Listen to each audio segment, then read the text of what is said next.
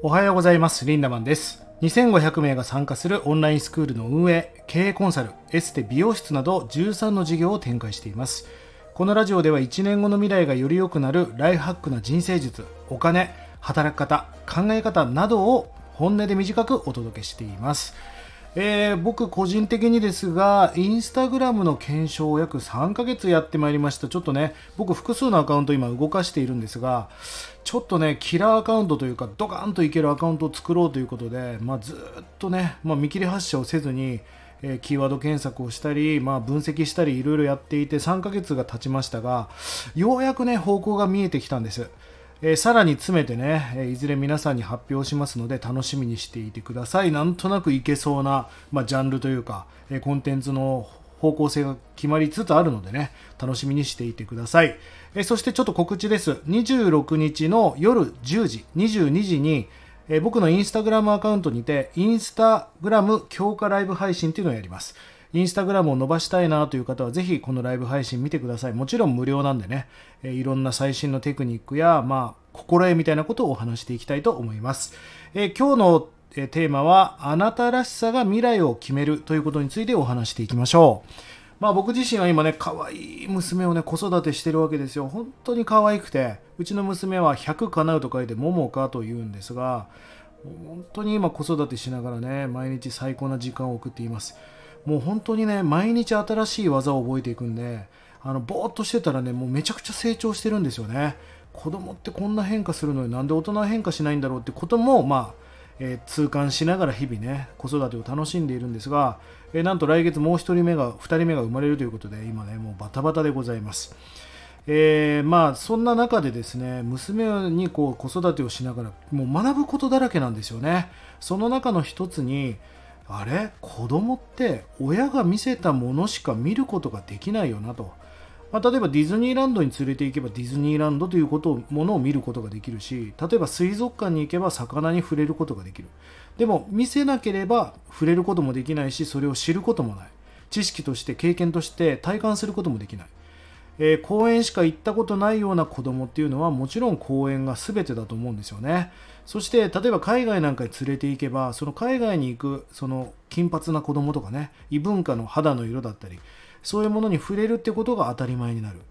やっぱりこう子供の教育って勉強を教えることじゃなくて何に触れさせるかっていうことが本当に大事だなとまあ本当にここから学ばさせてもらってるんですよね。まあでもそういう経験にはやっぱりお金が必要なので綺麗事じゃなく経済力をもっと上げなきゃいけないということで、まあ、親としても頑張っていこうという決断が入っているわけですが、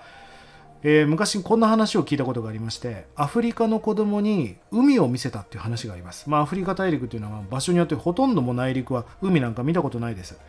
でまあある人がですねコップに海の水を汲んでアフリカの子供たちにこれが海だよみんな覚えてねってやったそうなんですね。そうするとそこのアフリカの子供たちがコップの水を見液体を見て海だってこれが海だってっていう風に言ってたそうですよまあ中には舐めてしょっぺ海ってしょっぺって思った人もいるだろうしなんかちょっと濁ってるね海ってって思った人もいるのかもしれません。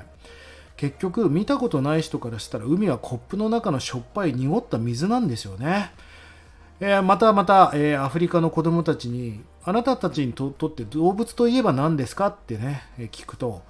なんかアフリカゾウとかライオンとかチーターみたいなことを答えるのかなと思ったらほとんど犬と猫しか答えないと、まあ、そんなものは既成概念でやっぱアフリカだってその辺にいるのはやっぱ犬と猫が多いわけですよ。えー中国人はみんなカンフーをしていて太極拳をやってるみたいな、え海外から日本を見たらみんな腹切りとかすき焼きとか芸者がいるんじゃないかっていう、まあ、勝手な固定概念や既成概念があるわけですよね。まあそんな既成概念を子供にどれぐらい見せないようにしていくかボーダーレスな子供を育てていくかっていうのは僕はすごく重要なことだと思うんですよね規制された概念なわけですまあ、はたまたですね、狼少女という、これは本当にあった実話のようですが、話があって、まあ、狼に育てられた少女の話というのがありまして、まあ、子供の時捨てられた子供が狼に育てられたと。で、生肉を食いちぎってわたく食べ与えてたそうですね。そうすると、その子供は四つん這いで歩いて、な生肉を消化できる内臓になって、最終的には牙が生えてきたという話があります。狼に育てられたら牙が生えるってことは億万長者と一緒にいたら億万長者になるってことですよね、まあ、まさに環境だと思うんです。だから僕は親として子供に何を見せてあげれるか何に触れさせてあげるかっていうことがめちゃくちゃ重要だと思うんですよね。まあその自分の当たり前みたいなものが自分の未来を形成してるわけです。まあいわば枠ですよね。コンフォートゾーンとも言います。コンフォータブルなゾーン。つまりあなたが当たり前と思っている居心地がいいゾーンです。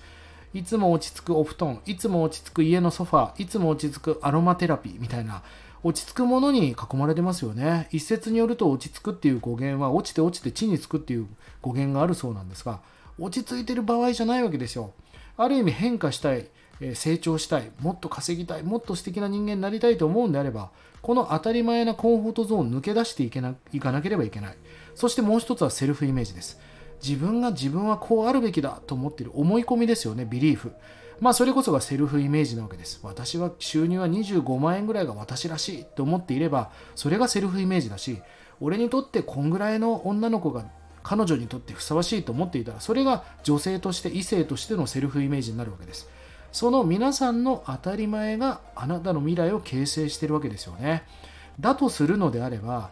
しっくりきてるものって危ないんだってことなんですよ。これはどういうことかっていうと、自分らしく成功したいってよく言われるんだけどよく聞くんです。じゃああなたにとって自分らしいって何ですかみたいな。いや自分が自分でありたい。自分のありのままにみたいな。じゃあ聞くけど今のあなたが5年後大成功したとしますよっていう。今のあなたの自分らしさと5年後のあなたの自分らしさ同じなんですかって言ったら絶対違うじゃないですかだから今の自分らしさじゃダメなんです要は例えば5年後こうなりたいと思うんだったらその5年後に成長した自分らしさを手に入れるということは今の自分にしっくりきてる場合じゃなくて未来こうなっているであろうという自分にしっくりこなければいけないと。まあそういうことなんですよ。まあぜひね、あなたらしさは自分がしっくりこないことだったりするわけですよ。憧れる、憧れる大人たちと遊んでいるともうなんかね全然楽しくない。僕も若い時にすごい収入が高い人たちと遊んでたら全然会話も噛み合わないし割り勘とか言われても全然もうアホみたいにお金払わさせられるしね。楽しめなかった。でも自分はそうなりたいと思ったんでいややばいと。俺はこの人たちの当たり前この人たちらしさを手に入れなければいけない。この違和感を埋めなければいけない。違和感は自分に合わないと認識したんではなくて違和感は足りないからそう思うわけだからそうなっていこうと決めた時があります。だからこそ皆さん視野をたくさん広げていきましょう。どうせね大人になって年を重ねていけば視野なんか狭くなるじゃないですか。特に女性は子育てしたりなかなか、時間をブロックされがちなので、